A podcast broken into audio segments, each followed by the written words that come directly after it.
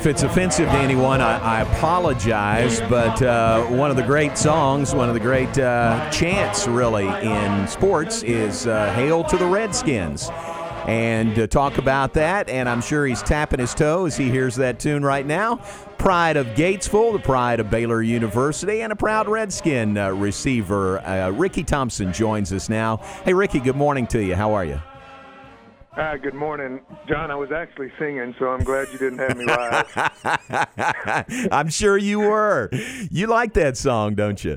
Oh, I love it. Yeah, I love it. And I, you know, it's there was nothing like being in RFK Stadium. Uh, it was originally built for baseball, obviously, so the the bottom level of stands moved for football and baseball, and and they were those stands actually looked like you were floating. You would have people singing that song and jumping up and down, and the stadium actually looked like the wave. It was wow, really incredible. It was it was really a neat experience. I was fortunate to be part of that. And and I don't know the answer to this, and maybe you do. How far back does that song go? I mean, it's it's it's been around a long time. Yeah, a long time. I mean, this this was something that was developed many many years ago. Uh, remember at the time, and it may still be, the Redskins were the only team that actually had a marching band. Right, right, they right. performed before the game and at halftime, and that song was always part of it. Uh, now you, you, generally had to score to get it played. So if you're having a tough day, right. you may not hear it too often. right. That's that's that's not a bad rule. I don't mind that one bit. Yeah. Well, uh, you uh, you and I have talked about this uh, many times through the years. You know, some folks uh, have have been pushing for a name change for the Redskins. Uh, some for many years, and now it seems like in the climate we're in now, this has reached uh, you know a, a, level maybe it hasn't reached before. Uh, what what are your thoughts about that? About uh, you know the the name and, and what it means to you, what it means to Redskins fans, and and potential change there.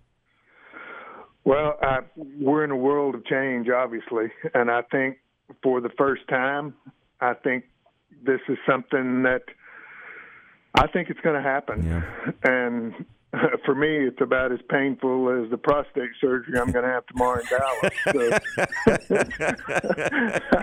I, I am not for it, and I don't mean that to be offensive to anyone because I know I obviously don't have the same perspective as as as some do, and I understand that we all uh, are different people that make one country, and we all have an opinion, and I, just to me, it has always been a. I don't know if it's a tribute, but I think it is yeah. to the mentality and the toughness of those people that fought the way they did, and just in that song. In fact, I don't. If if you really listen to it, it talks about braves on the warpath, and I, you know, maybe that's a different connotation than redskin. I don't know, but I know that I've never taken it as anything derogatory, and I promise you, those fans haven't. Yeah, that yeah. is something that is near and dear to them. And along with that song, and uh, obviously, I'm not for changing the name, but I do think it's probably going to happen. You can you can see that side, right? You can see the other side uh, in the climate uh, of our country today. absolutely, I can, and I and I as I mentioned earlier, in all fairness, I I can't see it exactly from that side mm-hmm. because I'm not on that side. Does that make sense? Mm-hmm. I mean, I doesn't. I haven't had the effects of some of the atrocities or whatever it may have been that these people have faced. So uh, you've you've got to consider that. But you know, one story that is interesting that I know probably a lot of people have not heard. I think maybe I've mentioned it to you in the past. Is originally, and what I was told is that George Allen actually went to an Indian tribe, and I can't tell you which one it is, and they helped design that logo that you see on the helmet. Hmm. So that was not just designed by Redskin personnel. It was actually an Indian tribe that was involved in that, and you know that says something. But also, that was many years ago. And you, it's funny that you mentioned that because you think now that because yesterday we had the 15 Native American leaders send the letters to Goodell wanting to change, but do you think that they don't represent the the as a whole how the Native Americans feel? Do you think it's split the same way it is with the fan base? Absolutely. I, I think there are many Native Americans that do take some pride in that fact that there's an NFL team that fights every Sunday to win ball games and has a song in it that that calls those people brave. I I think absolutely. I think that's a split decision, and I think in the political environment we're in that sometimes uh, those leaders don't necessarily rep- represent the whole. And uh, I know there are many on the Native American side that aren't opposed to that name, but uh, I still think we're probably going to see a change, and I just have no idea what it's going to be. And I know for those of us that were involved, I don't know that it's going to seem like the same team. Does yeah. that make sense? It's just not going to yeah. seem like the team we played for, the the songs we heard, the way the fans dressed. Uh, I think depending on what that name were to be, that it could change everything. With the recent push, you know, it's not just the Redskins right now; it's the Cleveland Indians as well. But do you think that'll carry over to like the Kansas City Chiefs and Atlanta Braves, and even have like a trickle down effect to other sports? Well, I, good question. I mean, how it is Braves interpreted different than Redskins because it says Redskin, maybe? I don't know. Right. Indians, I think there's a good chance to me that Cleveland changes their name. Chiefs, I don't know. I think with that, a, a chief leader, I'm not sure that one would ever be exposed the way the Redskins have or Indians. Uh, but at the same time, if you were talking to me last year, I never thought we'd be thinking about changing the Redskins name either. So I think any of that's a possibility. Well, and then you go on down to uh, to the college ranks, and some schools have already changed their mascot. But you got the Florida State Seminoles out there, you know, and there's been you know there's been some cries for them to to change their name also. Right, and to me that's a little different in that it's a it's a Indian tribe, right. and I I don't know how that's disrespectful. But again, I'm not on that side, and I don't understand some of those issues. But I even went as far as think about what about Donna, Texas? They're the Donna Redskins, and I know they're the only Redskins in Texas. So uh, how how do they approach this? Yeah, yeah, good point. Very good point. Ricky Thompson, our guest, uh, played at Baylor, played for the Redskins, 1978 to 81.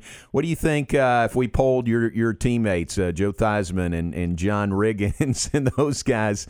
Uh, you guys probably all feel about the same about this, don't you? I think so, John. Uh, you you were fortunate to hear Riggins for uh, about yes. 35 minutes on one of our breaks.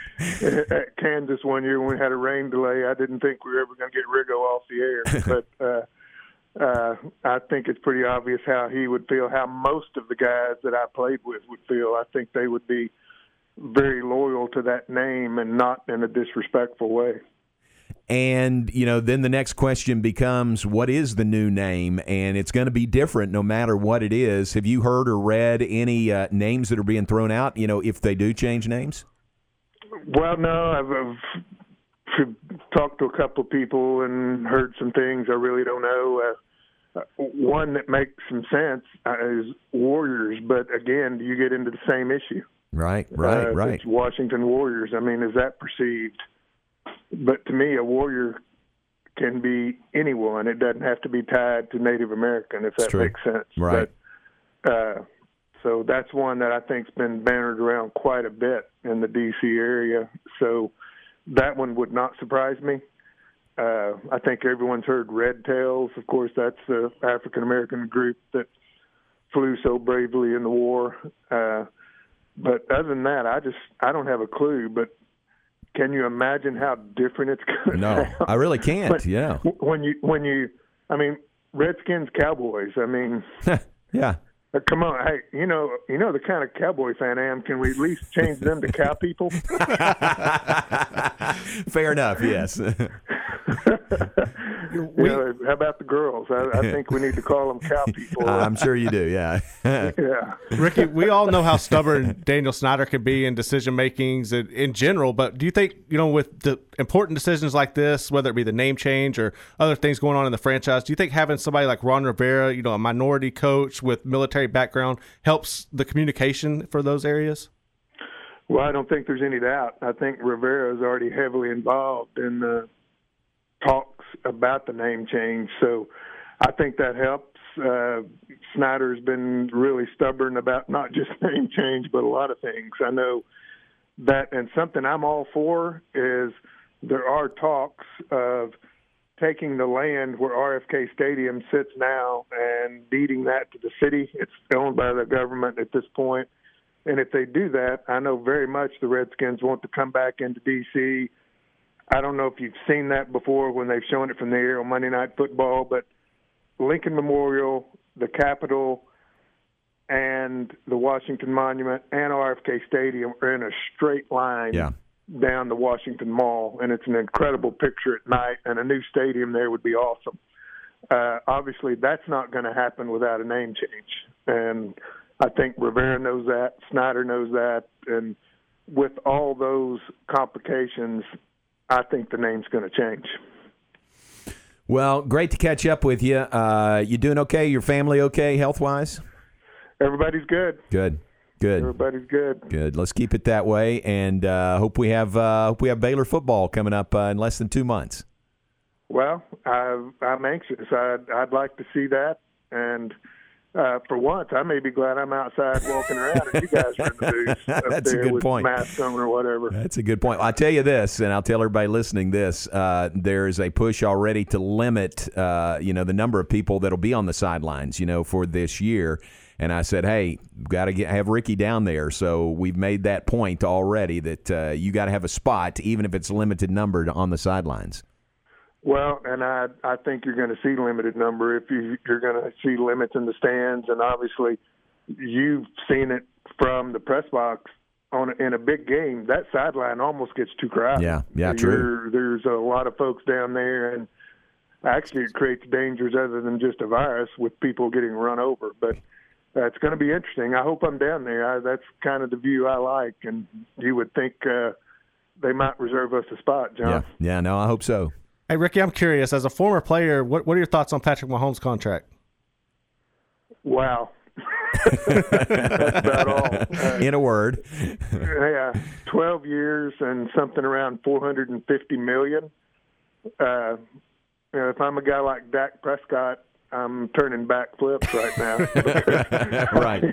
I think that just put him in a really good position, and Jerry Jones probably is. Uh, may still be in bed crying this morning because it just cost him a lot of money. That's a good point.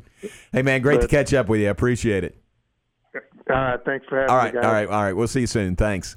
Ricky Thompson with us. He's our sideline analyst for uh, our Baylor football broadcast.